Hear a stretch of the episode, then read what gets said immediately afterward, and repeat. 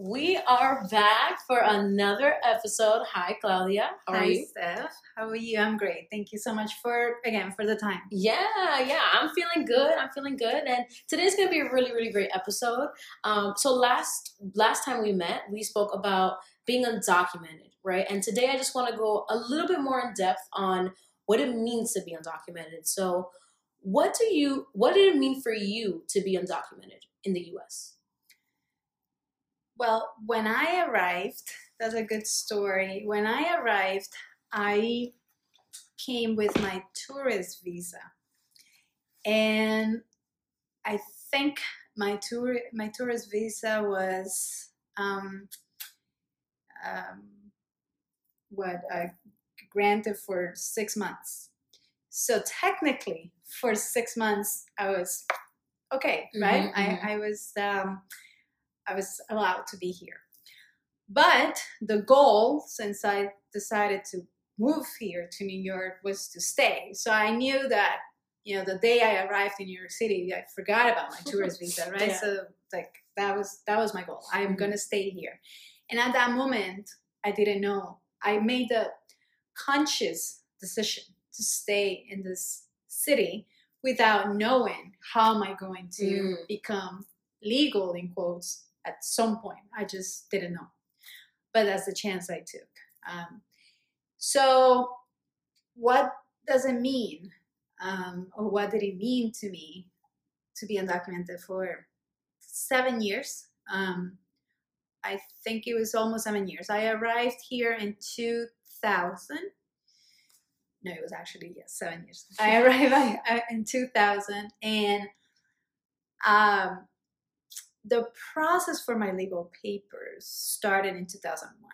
Mm. So I count seven years because of when I arrived here, right? Mhm, mhm. Um, 2000. But the legal process started in 2001. And I- might have mentioned this before that it was through my dad Mhm. um, because he lived here and from his 20s to his 30s and he became a legal resident in New York. So it was through him that I was able to do my uh, legal papers.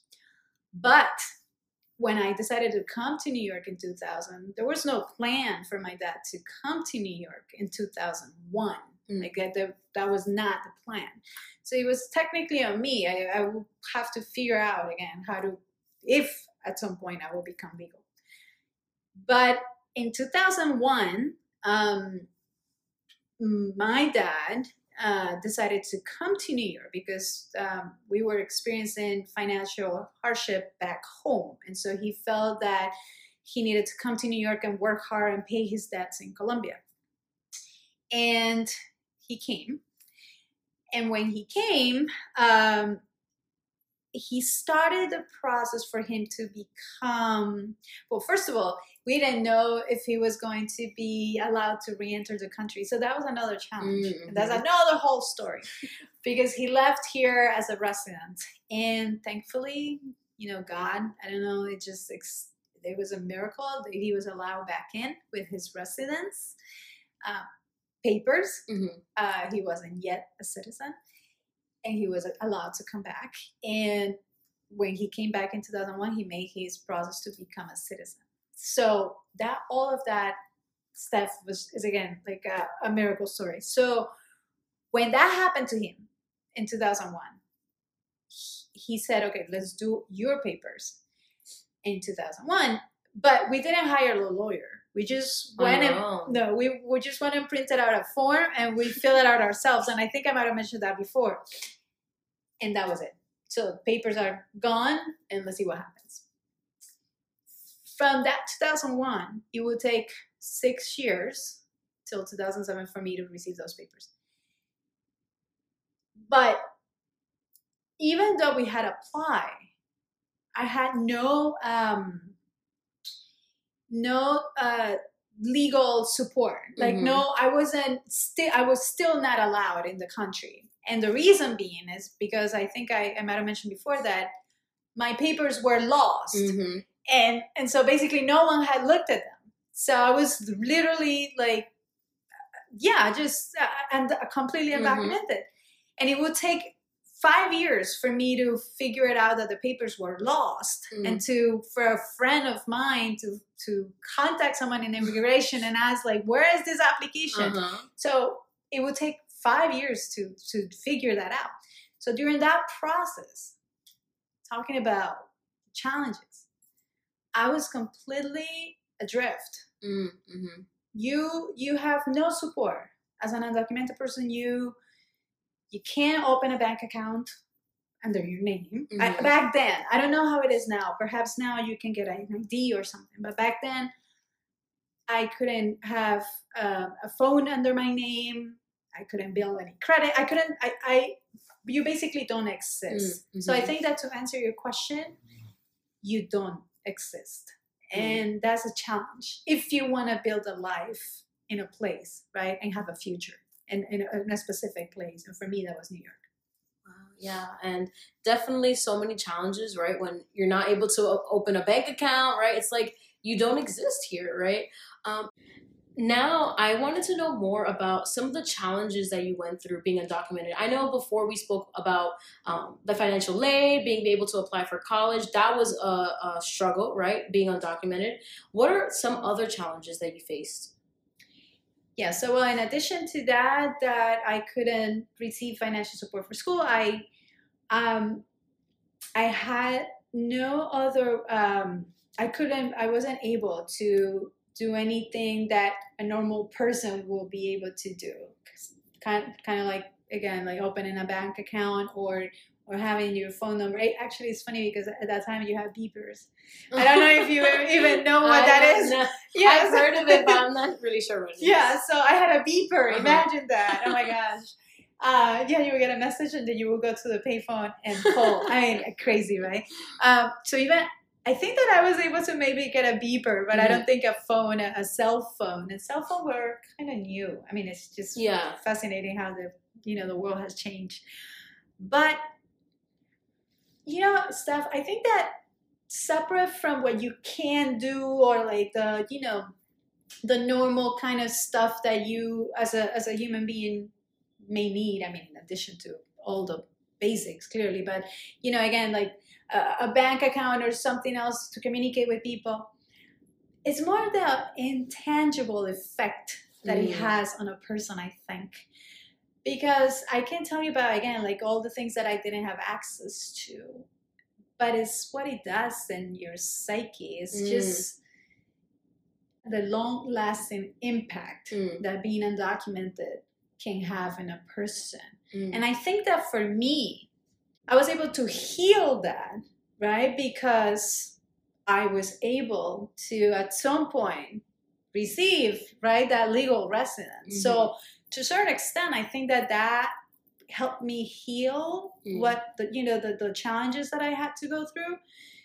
But if that weren't the case, you know, you just continue, I imagine, feeling that way for your life mm. like this person that is not counted that it doesn't Mhm. exist and and that must be very hard Yeah. and and you know what i i think about that is for all the immigrants that unfortunately are undocumented that kind of do what i did and i continue to do work hard in a country that is not yours Mhm.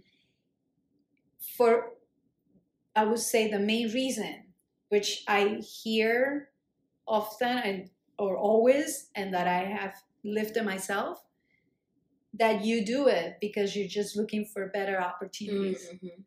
And and that's a huge good reason to support immigrants Mhm. right? So as someone that experienced that that i moved i moved to new york city with that goal. And so i do believe when immigrants from everywhere say we want to come here because we want we're looking for better Mhm, opportunities mhm. and that is the reality. So you come to a country and you're working hard and you you know it's interesting. This is very interesting you don't get legal documents. You are not a, an accepted you know legal resident of the city but you do get a tax id how crazy is that? And so you do get you don't get a social security number but you do get a tax id and so for any work that you're doing you have to pay taxes. Mm. Also you and for me i always say also i'm good enough to pay taxes for this country but i'm not good enough for you to recognize me as a legal person Mm, here that is working in your home.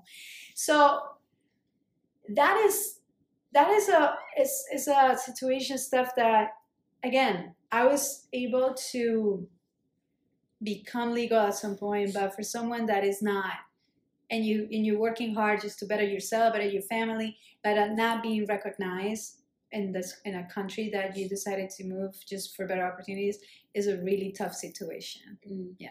Yeah. And I, you know, that is definitely very tough, right? Feeling like you don't exist in a country, especially now that I heard, because I didn't even know that. Having to pay taxes, even like you're not being recognized as a human here, but I'm good enough to pay taxes. It's kind of contradictory, right? exactly Um, but now that I'm hearing more of that, I just wanted to know was there a fear of living in the US, right? Because I know a lot of people, when they're undocumented, they sometimes have a fear, right? Of, oh, am I going to get caught, right? So, mm-hmm. in your experiences, was there that kind of fear that of being here? Well, I it's just interesting because when you are undocumented, you kind of find work where you know that that you're able to work and make some make a living, right? Um, but yes, uh, I mean, so I was able to do that. I was able to work and and go to school. But I remember, I, now that you ask, I remember one one year in particular. I don't remember what year it was. Mhm. Maybe they changed administration. I have no idea. Mhm.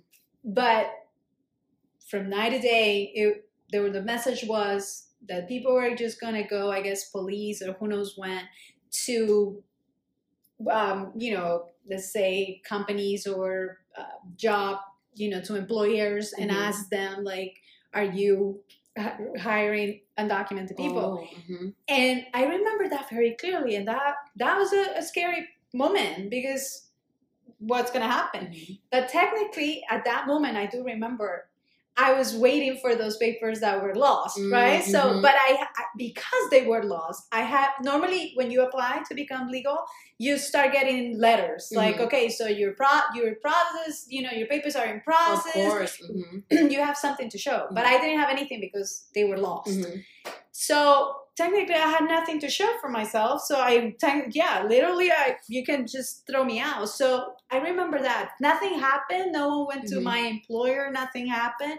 But I remember that hearing that Mhm. okay, someone can show up here and ask the employer if you're um, hiring undocumented people, and and that was a scary moment. So that goes to that what I mentioned about that trauma Mhm. you right that is more about yeah again you don't have access to things but it's more about the psyche about the psychological effect that that has in a person that you are constantly thinking okay am i going to be caught and am i going to be thrown out or right so it's a combination of not having access because that's really important as an undocumented, undocumented person maybe today luckily unfortunately they are working to make things better right so like Mhm. DACA as an example or in, in New. York City being the, the awesome place that it is you can get an ID even if you're undocumented um, Yeah. during my time you, you couldn't Mhm. right you, just couldn't so I I feel that today is a you have a little bit more access Mhm. fortunately but it's still not enough Yeah. Yeah. Yeah, definitely. And I wanted to comment on that, right? Like now we do see a little bit of this changes, right? From 2000 to 2021, we have seen a little bit of progression. Like you said, definitely not enough. Um, and a lot of people always comment, right? Or say things like, oh, um, doc, uh, undocumented people are trying to come here to take our jobs, right? Uh, and there's different stereotypes. And I just wanted to hear your your thoughts on that. Like, what do- you what do you think about that? Those different stereotypes regarding the undocumented people. definitely you know that stereotype that people are immigrants are coming to other countries to take their jobs or to steal culture or i don't believe in that. Mm-hmm. i believe that if the immigrants that are coming to your country are looking for better opportunities and are looking not only for that but to better themselves then they, they those immigrants are going to make your country better right? So like for for instance for me i i moved to this country and i everything that I've done in the past 21 years is to is everything I could to better myself. Mm-hmm. And after 21 years, I am now helping other po- the, the rest of the population in Mhm. New York City through my work.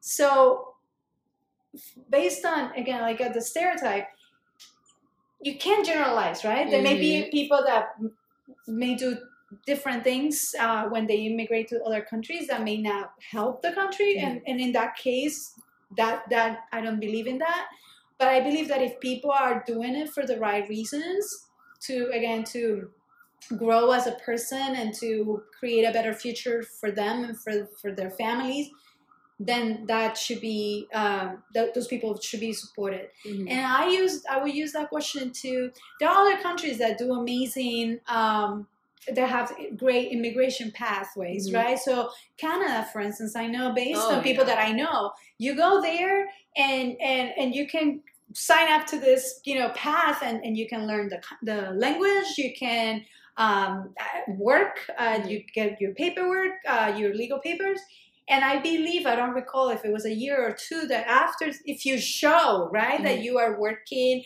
that you are learning the customs the language that you really want to become part of the, the culture then you get your legal residence and I Mhm. believe that that should be everywhere Mhm.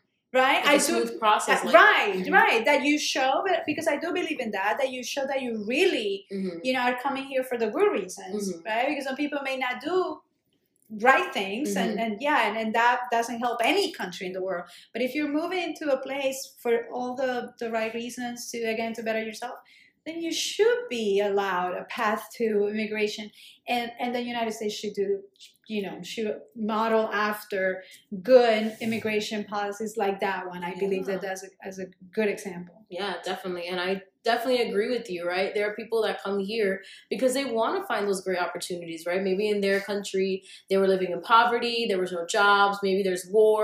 So many reasons why people leave their country of origin to come to another one, Mhm. right? Um, and I thought that was so powerful, right? And because people do come here for great opportunities, there may be people that, you know, take they, they don't do it, but for the most part, people come and get those opportunities. Uh, most people do stuff and i actually to your point about people leaving their countries mhm, and move to a place that is not theirs mhm. i do believe that in order for you like because i did it too to leave your hometown to go up to another place you don't do that unless you're trying to better yourself Mm. in my case i wasn't running away from from violence but Mm-hmm. i do believe that there is situations where the the the, the current living experience in your country is so hard that Mhm. you need to go somewhere else yeah and those people should be supported yeah Yeah. no for sure and i've heard that constantly right? One of the main reasons why people leave is for because of jobs Mhm. and because of the government Mhm, right? Sometimes the governments are corrupt or exactly. you know and they have to leave right? Um so yeah definitely true. Um but now right you 2000 2007 that whole process right? Now looking in 2007 you got your legal papers right? How did you feel when you became legal in the us oh my god steph. I don't think i would ever forget that day. Ever. Well after what i told you that through my friend they found the papers and all that that once they actually were looking at the application it took i don't remember uh, maybe a year or so for me to um, to get my papers. But i forgot to tell you one thing.